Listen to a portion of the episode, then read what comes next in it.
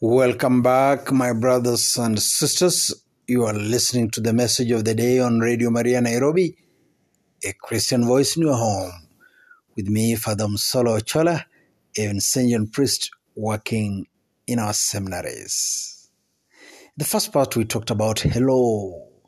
Hello there, Lord Jesus. Hello there. Hello there, my brothers. Hello there, my friends.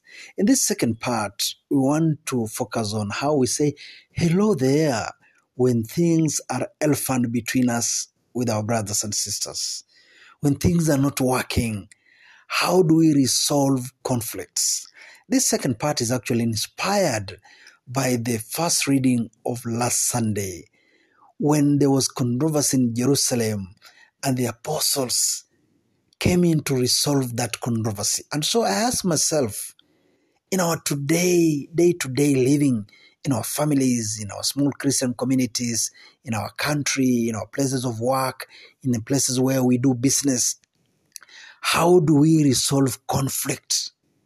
Because as human beings, let's face it, as human beings, every day, every week, every month, there are times we will not be able to be always on the same page with others will rub shoulders, will uh, differ in opinion, will differ in actions, will differ in perspectives, will differ in ways of thinking and doing things. How do we resolve conflicts? Now let's look how the first apostles, the first Christians resolved this conflict about admission those to the table, admission to the church, those who are different, the Gentiles, those who are not circumcised. How do they do it? They, how did they resolve it? First of all, because of that controversy, they re- had recourse to authority. They looked upon the apostles. They looked for Peter and for James and for others. Recourse to authority. Come and help us. They did not take the matters in their own hands say, ah, let's take look for an arbiter, somebody who is not biased, somebody who is removed from this situation, somebody who is balanced, somebody who is not not biased in any way, somebody who will give a, a, a decision or an opinion on this issue without favoring any side. Recourse to authority to solve this controversy. That's the first thing. So they looked for human authority as a recourse. Please come and help us resolve this issue. Wonderful. The second thing, they had recourse to the Holy Spirit. They prayed over the issue. They fasted over the issue. They knelt down before the Lord. They had recourse to the Holy Spirit. The Holy Spirit to illumine, to enlighten them. What is the best thing to do here? They asked themselves, I think, the most important and fundamental question any Christian can ever ask themselves what would Christ do in this situation? And when they answered that question, they resolved the issue, illumined by the Holy Spirit. So they had recourse to authority, human authority, but they had also recourse to divine authority, the Holy Spirit, and thus resolved the issue. Many times, many times we observe in our own lives, many times we observe, we observe in our own settings, in our own families, in the places where we work, in places where we do business, in places where we live with others. Many times when we have conflict, in many families, when people have conflict, when people are not agreeing, when people are not seeing eye to eye, people have recourse. People, many people have recourse to the bottle, for example. They have recourse to the bottle because I'm not able to agree with my wife, with my husband, with my brother, with my sister, with my relative. Let me drown these miseries in a bottle. They have recourse to drinking. You see, they do not have recourse to any authority. They only have recourse to a bottle. They only have recourse to drugs. They only have recourse to something or to things that destroy them in the process. They do not have recourse to the Holy Spirit.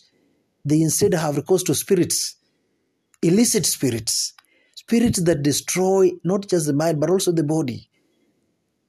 They are first, the first church in resolving their conflicts had resort, resorted to looking up, looking higher, not looking down.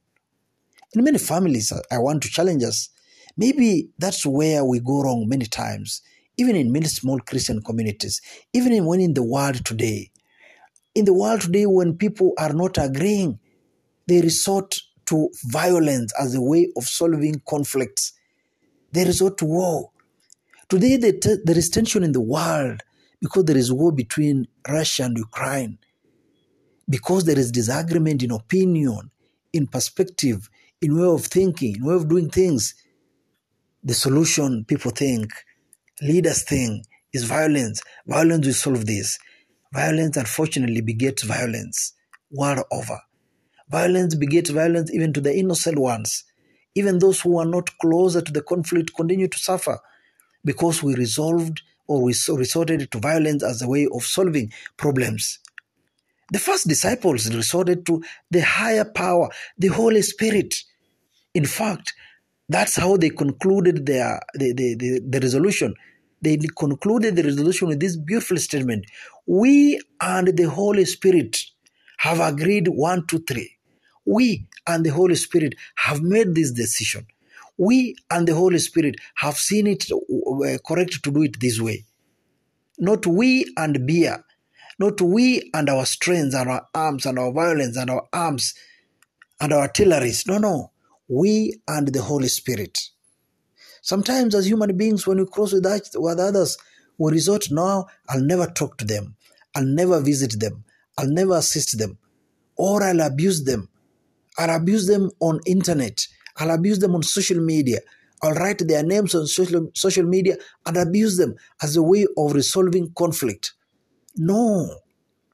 That's looking downwards. As a Christian people, we must constantly, we must persistently look upwards when resolving conflicts.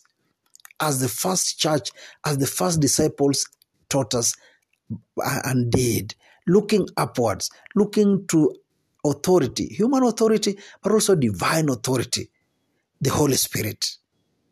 We pray today that when we encounter people who are not able to say hello to us, or we are not able to say hello to them, let us look upwards. Let us look to the Holy Spirit. Let us ask ourselves that fundamental question What would Christ do in such a, such a situation? What would Christ do with such a person?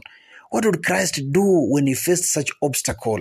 What would Christ do when he faced such uh, opposition?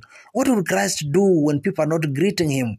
What would Christ do when people are talking evil and ill about them? What would Christ do? Looking upwards always. My brothers and sisters, you are listening to the message of the day on Radio Maria Nairobi, a Christian voice in your home, with me, Father Msolo Ochola, a Vincentian priest working in our seminaries. Let us pray. Loving Father, we thank you for the gift of the Holy Spirit.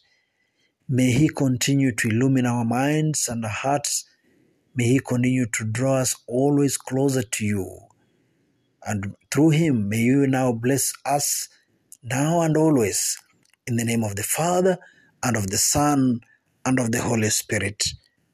Amen.